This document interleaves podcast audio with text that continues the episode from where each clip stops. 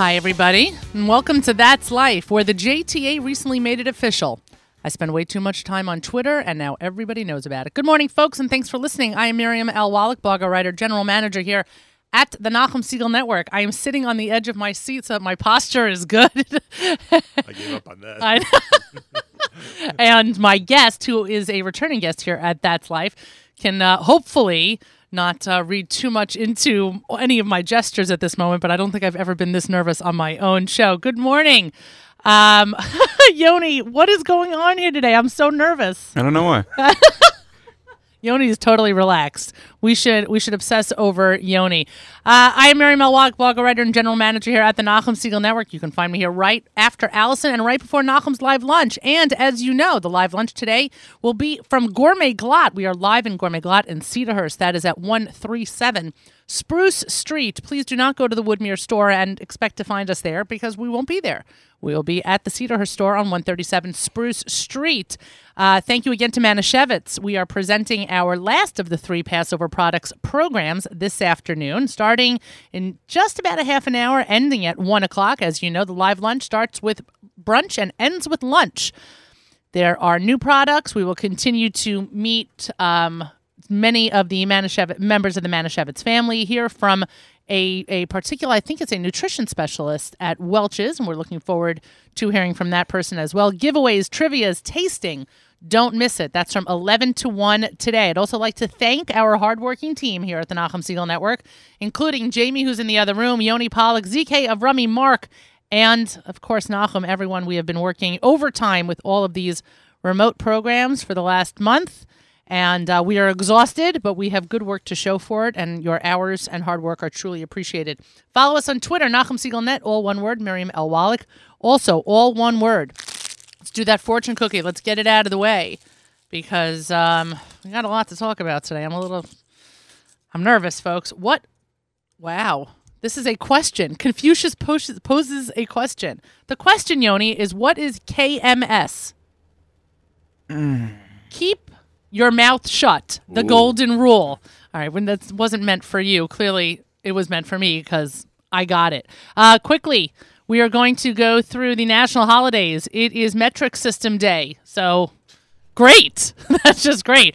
It's also National Alcohol Screening Day. It's No Housework Day. It's World Health Day and World Health Organization Day. So you know, let's stay healthy, I guess is my motto for today. You're listening to That's Life here at the Nachum Siegel Network. And um, I'd like to thank my co host from the last show for joining me today on this show. Good morning, Nachum Siegel. Good morning, good morning. Is that microphone on? Yeah. There we go. it is certainly on. How are you? Baruch Hashem. Good morning, all. And um, I thank you for joining me because you were here the last time that Anthony Auerbach joined us on That's Life, joined us here at the Nachum Siegel no, not, at uh, the Nachum Siegel Network. Anthony is a body language specialist. He's the chief consultant, chief consultant. Wow, for body language on purpose, where we read between the lines. I'm going to be fine. We read between the lines. We engage, and then we conduct relationships. Connect. Connect relationships, and we connect. So, Anthony, welcome back. Good morning. Thank you. How are you? Great to be back. Hi, guys. a pleasure to have you here. First of all, we had joked at the end of the last program that we wanted to have you back, and then and we were serious because we had so many, as inquisitive minds go, we had so many more questions to ask you. But you also had emailed me letting me know that there was new research that you re- that was recently developed that you wanted to share. Yes. And i- it's is it about deception? Was that what you had said? Yes, and of course you are serious. I could tell you are serious. Of course you could. It's written all over you. okay. So it was meant to be. So, um, yeah, re- recently I've um, done a lot of research for my clients. My biggest clients actually are recruiters, and they need to be able to tell when their candidates, the job seekers, are being a little bit def- deceptive. And deceptive doesn't isn't always just a flat out lie. It could be um, any kind of in- image enhancement is also a form of deception, right? Animals engage in deception. There's nothing wrong with it. They, uh, you know, the Venus flytrap is a famous one. Recently, I was doing some research about the uh, the orchid um, man- mantis, which is a praying mantis, but essentially it camouflages itself inside an orchid, and that's how it fools its prey. So deception is a part of our everyday life. It's part of the animal world, the plant world, and certainly our world. Now, some of it is just we, we have to em- enhance our image so that we can make a, a good impression on our clients and the people that we deal with. But certainly, there is the more severe kind of deception where we flat out lying to somebody because we want to sell them a used car that's not good for them. Um, and, you know, it's been very helpful for me. Um, in a car dealership, for example, I'll tell you recently that I asked the, the car dealer, um, the guys in the service area, if I really needed the service that they were recommending. And as the woman said yes, she moved her hand to her arm and rubbed it. And that to me was it. So typically we look for a couple more red flags than one. I'm putting my hands down. But. I, I kind of give myself the, the license, especially when it's something like that, when somebody's trying to sell me something.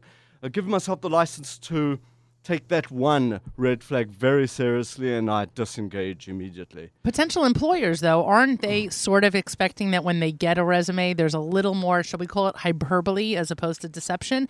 People pad their resumes all the time. So I guess when, if they've looked at that resume, assume that there's a little bit of you know creative writing in there and allow the person to come in anyway they're next they're looking for the next step they're looking for that kind of face to face connection that's going to say, well, I'm sure he added a little bit of stuff into this resume, but meeting him and the way he has presented himself, he's worth potentially hiring. So, what are we telling that employer to look for? So that he can, he or she can say, all right, you know, whatever happened with the resume happened with the resume, but you're presenting well. What are we looking for? What are those cues? That's a great question. So, um, again, we want to allow for some Im- image enhancement. And then it, again, it depends on the particular role. Let's say, for example, you're hiring somebody in quality control. What about in kashrus, a mashgiach? So over there, maybe you don't give any room at all for any dishonesty. And you, you have to, you, there has to be some pre-thought on this. What, what are you exactly looking for? So if I'm looking for a salesperson, I might, w- I want the guy to be able to relate, get on, and sometimes getting on and getting along necessitates a little bit of um, hyperbole. Okay, um, so, but it, you, you ha- it's very, very crucial that you decide before meeting the candidate what you're looking for. So we're looking for, um, like, where we draw the line with deception is when they start inventing characteristics, they invent experience, they invent um, the role that they had in a particular project, let's say. Um, and the worst is if they actually invent qualification. And that does happen a lot. So research has shown that undergrads um, engage in deception. About 90% of them engage in deception. The degree to which they do it obviously varies a lot, and the higher up we go in status, the more we engage in deception, especially with respect to making promises that we can't keep. Um, so, what, what, you know, there's many red flags that we look for, but what I'd like to talk about is something that I call reliability indicators. Okay.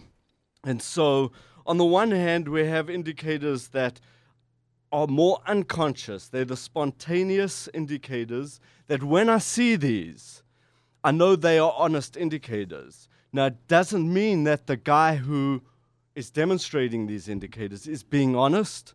What it means is that it may have leaked out. It's kind of like a poker tell, right? Poker players look for that tell because they know when they see a particular kind of tell, that is what's honest. The guy who let out that leak or that tell didn't mean to do it. He probably was trying to suppress it, but it leaked out. Then, on the other hand, I have more established gestures that we call emblems. And we covered one of them when we spoke last. We spoke about the steeple, Right. which in short means what I'm about to say is brilliant, so listen up. and so th- th- there's many others. The, the heartfelt gesture, when where we see this in our political candidates a lot, they touch their heart, right? So that's a known gesture. When we see that, when we see somebody touching their heart, we know that they are communicating that they're being sincere. The question is, are they really being sincere? But so al- already, because I know that that's a known gesture that people know how to employ, it's designed, it's planned, I can employ it at will. It may be less honest hmm. than the first category I spoke about. The, wor- the, the most dishonest of all is our words. We, because we think so much faster than we speak, we have such incredible um, control over our words. We give it thought. We, we, we plan out, especially when we're going to give a presentation, when we're going into an interview, we think about our words. So, not to say I don't believe words, but I look for congruency. I'm going to look for is are your um, gestures, your hand gestures, your body language, your eye contact, your facial expressions, are they congruent with what you are saying? Because I don't put a lot of stake, a lot of credibility into the words per se. Interesting. So you've been enjoying the uh, debates. Are they just, you know, like a spectator sport for you? I mean, they're spectator sport for us because we like it for other reasons. But are you watching it even on mute? Like, do you need to hear what they're saying at all, or you're just watching them from their from that angle of body perception and body language and saying, "Wow, this guy lies better than the next guy." Oh, I should give them the benefit of the doubt. This person is more honest than the next guy. So the, the the truth is because I have an interest in politics, mm. and I really do want to know what they are saying. Um, I do. I pay attention to their words. So I'm looking. I'm I'm listening to the actual debate. If I want to observe truth versus non-truth, I sometimes have to actually rewind and go back because I'm so focused on what they're saying. So one really has to switch this on. You have to be conscious of it. So if you want to pick up on the non-verbal cues that are going on, then you kind of got to switch it on. Now, of course, while I'm listening to it, I do see some incongruences, um, especially where, um, say, Jeb Bush is trying to look like he is um, on his game, and he just can't produce that genuine smile, and th- that that's you know that's a red flag for me right there. He's not feeling on his game. Um, when w- when our mouth, um, the corners of our mouths go down in a very strong way, in the gesture of sadness, it also demonstrates low confidence. It's very very hard to produce a smile when mm. we're feeling that, and so what you see is this forced smile Wow. around the mouth. Forget about the eyes, right? We all know there has to be crow's feet around the the eyes to be a genuine what we call Duchenne smile but the, the, the lips, it's very hard to produce a genuine smile when you are feeling low confidence. What, what about non-politicians? What about uh, I don't know religious leaders or Radio hosts. or people or people who are seen as they speak? You know, someone presenting in a room at a business meeting, etc. Is everybody an actor? Is everybody trying to I don't know cover something up or you know adjust a certain way or I don't know. Is there are are, are there any speakers that are completely sincere and are, are able to communicate this? Where you say, "Oh wow, they look and are acting as if they're telling the truth." So I think it depends on a lot of things, right? Trained celebrities and politicians, I mean, there's no question about it that celebrities and politicians um, are trained to a very high degree in body language. Right. So they, they, they, to the extent that they've mastered it, they are very conscious and they're purposeful. So they are going to do certain things on purpose, no question about it. Um, That's why so many of them look robotic because they take that extra second or two to think what they are doing Yes. as they speak. Yes, yes. And some of them are just natural at it, right? It does certainly they improve with practice and it becomes more natural. Um, and then you get, um, then it also depends on the context and the situation. Is it the guy's home turf? So, for example, I worked in a big corporation, people very high up in that corporation, when they were on their home turf, felt comfortable enough to use poor body language. They weren't being that conscious of their body language. So you would have a guy who's very powerful, but he's doing a lot of arm folding and a lot of soothing gestures. Poor body language is is actually something that came up most recently. Nachum and I were at a meeting, and I noticed that the person we were at the meeting with became so comfortable. And the meeting, even though I don't think Nachum and I observed a less or or exhibited a less formal appearance, this other person took a more relaxed stance and actually folded his leg underneath him as he sat on the chair, like like the way I would watch TV. You know, really just tucked his foot under and then wrapped the other leg over. And all of a sudden, the three of us are having this conversation, and Nachum and I are still in formal mode. And I noticed that this person shifted his body language. Um, I I don't even know if Nachum. I mean, Nachum and I haven't discussed it. and It was something that I observed, but I was wondering: is there a point where you can be in a formal meeting? and it's okay to become informal or is it never okay or is that just a really crazy example of somebody ext- too extremely comfortable Well, I, I- I'm trying to picture the situation, and I think what you're saying is they put their feet under their butts. yeah like this Oh wow! Yeah. So the the, the Like guy, this. yeah, th- that's person literally tucked their foot underneath themselves and had the other leg dangling over and like the way one of my kids would study or the way i would watch tv you know just super comfortable It's a little bit idiosyncratic. of Um, it's just just a little bit idiosyncratic. Syn- Syncratic. syncratic. Yeah. Um, but uh, you know, I d- I don't know the context of the meeting. If it was, so if if you were very familiar with each other, w- w- first meeting first meeting. So yeah, it's certainly it's a little bit odd, but um, you you know your question about is there a point at which it's okay to become more relaxed and then to Right. indicate that through your body language. So again, it depends on the context, of course, but I would take my lead from the guy in charge okay from the client, from the boss. I'm going to take my lead from him. And if I see him relaxing, leaning back in his chair, folding his legs, and slouching just a degree, I might want to mirror that. Just so that we develop, it develops rapport. It's a, it's a very natural thing. We might just start to do that naturally. And that's why I think it's a little bit odd in the situation you're talking about because um, he went from sort of formal all the way to about as un- informal as you could get without taking a cue from you. interesting Um, but he was feeling very comfortable, so that's not a bad thing. Right. I, I, I guess we made him feel that comfortable, which is guess interesting. so. Which is interesting. Uh, usually, a host, uh, you know, at a meal, uh, you're at somebody's house. They'll indicate to you either by what they do or what they request or what they what, what they uh, offer. You know, take off your jacket or you know, make yourself comfortable. That type of thing. Um, you know, but uh, it, it's rare. I think it's rare among those who are aware of how to sit at someone's table. I'm speaking. I'm not talking about a meeting now. I'm talking about like a meal. Uh, for someone to take an action like that without some type of cue from the from the bottle of bus, as we say, from the person who's running the place. You know what I'm saying? Exactly.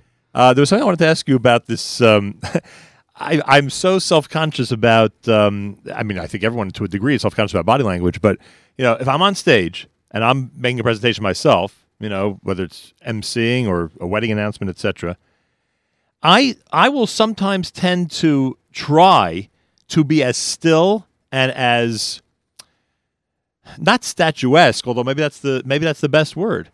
Uh, like ju- just so I don't drift into anything where someone may think, "Oh my gosh, this guy who's presiding over this formal ceremony is doing that or doing this or, you know, moving his hands that way or his feet that way."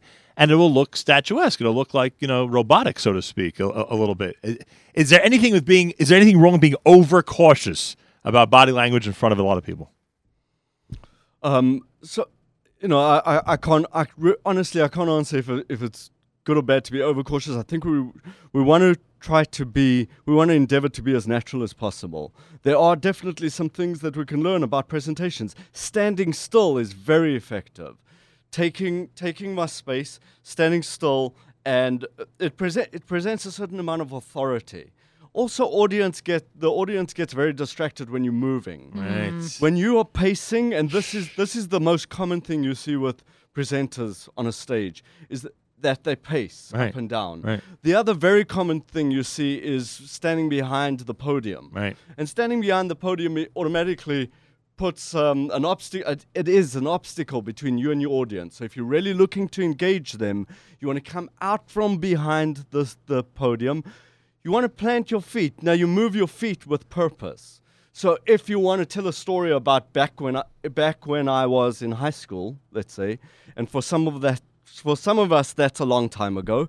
so then I may gesture or um, demonstrate moving back in time by moving across the stage. Mm-hmm. And then when I come back to present day, I may move Wow. back to where I started. Great.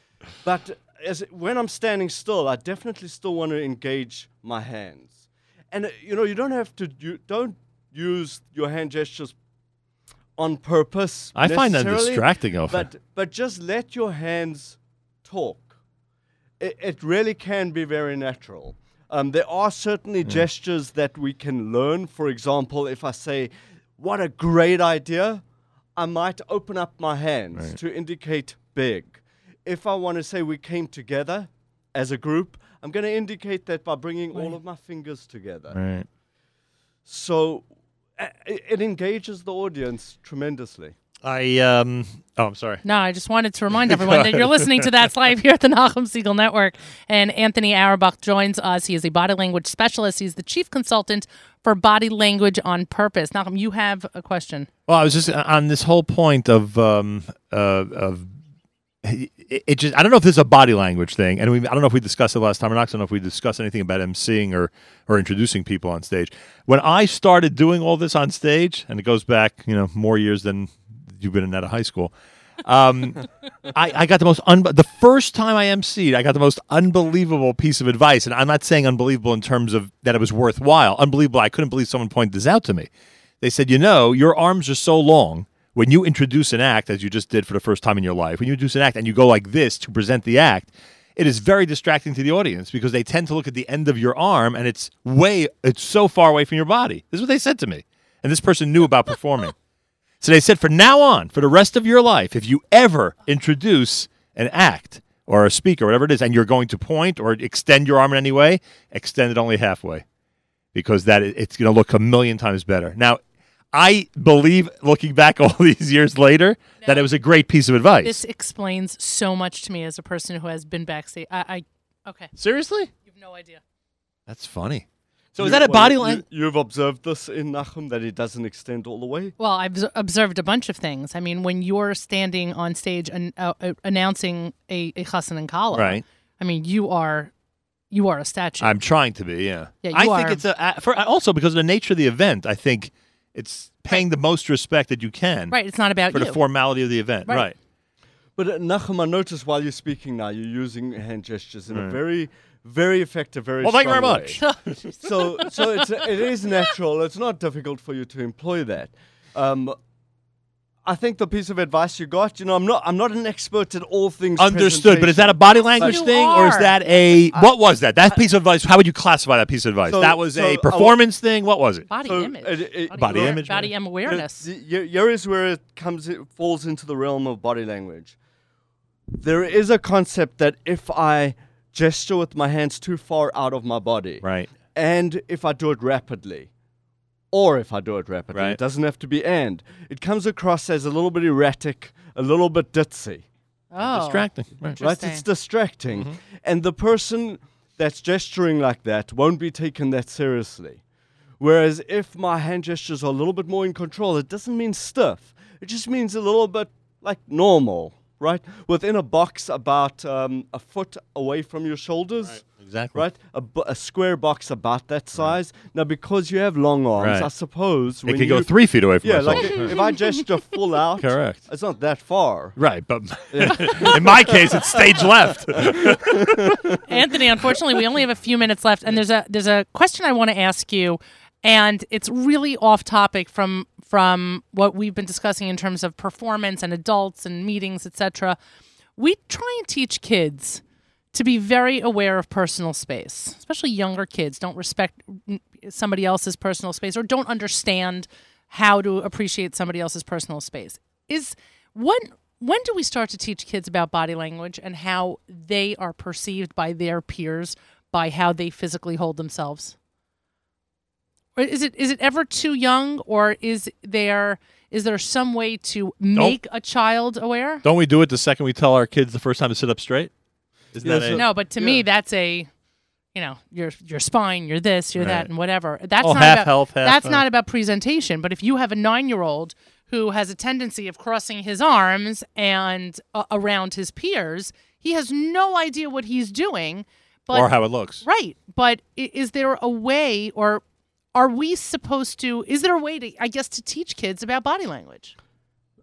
like anything, I think when they're ready, um, Miriam, I think that um, they can certainly learn at a very young age.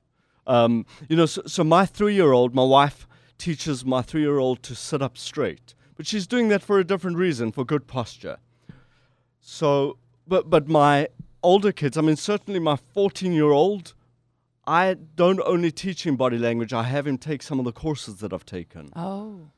I, I, I, I mean, and he appreciates it. He loves it. He takes the techniques and he actually employs them. Interesting. My other son thinks it's funny, but I think he's absorbing some of it. I mean, you know, he's he's not discounting it. So Uh-huh. he, he listens to it, and time will tell if he starts to use the techniques. So everything is a matter of degrees. We're gonna like, yeah, we we we educate children at the stage that that, that they are at, and body language is no different. Yeah, and you know, there y- here is something that I'd love to teach all children. I think every child should learn this. If you're about to do something that makes you a little bit anxious, you're about to present in front of your class, whatever it may be, there's something called power posing. Amy Cuddy from Harvard Business School, I think I spoke about this the last time, Right. but it always bears repeating. There's this thing called power posing. Look it up. Amy Cuddy's um, TED Talk has about 25 million views.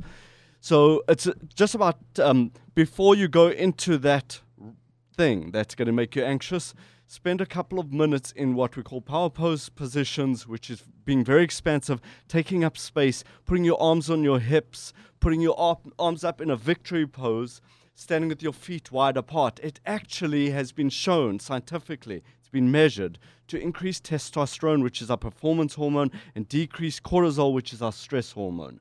So this is something call, I don't know if you want to call it body language, but certainly it entails using our body in a purposeful Sure. way and producing a result. Wow. Anthony Auerbach from Bo- a, body language specialist, chief consultant for body language on purpose. How do people reach you? Carefully. Website is Oh, how do they reach me? I thought you Yes. said read me. Um, Oh. Bodylanguageonpurpose.com. easy enough. Bodylanguageonpurpose.com. I thank you again for schlepping down here. We very much appreciate it. Um, and this is going to be this is going to be a repeat uh, a repeat guest here at That's Life. I seem to consistently have questions, and you certainly certainly have answers. My thanks to Nachum Siegel for joining me. Thank today. you. Thank you to you. Thank you. I very much appreciate it. And uh, we have a full afternoon of programming in just a few moments. The live lunch begins with uh, with a brand new show from the Gourmet Glatt in Cedarhurst that starts at 11 o'clock. It ends at 1 p.m. Again, my thanks to our friends at Manischewitz for their continued support and commitment to our work here at Nachum Siegel dot com. At the conclusion of JM in the AM tomorrow morning, which of course is on from 6 to 9 in the morning, Naomi, Table for Two with Shifra Klein. I imagine they'll be talking about Pesach. The Pesach issue is out. And uh, we thank Kedem for their continued sponsorship of the Erev Shabbos music mix. We're pulling up in the background Blue Fringe. You got it? Excellent. That's a shout out to the second eldest Wallach child who has been uh, obsessed with this song lately. It's off of My Awakening. It's track one. Motzei Shabbos, Avrami hosts Saturday Night Siegel starting at 9 p.m. 10 p.m. Renowned speaker Rabbi Y.Y. Jacobson hosts Eternal Flame. At 11 p.m., David Lichtenstein hosts Headlines. Sunday morning, J of Sunday from 7 to 9 Eastern Time. That's with Matis. Go to the homepage right now. Watch us. You can watch the live lunch here at NachumSiegel.com. That's life, everybody. Thank you to Yoni. Bye, guys.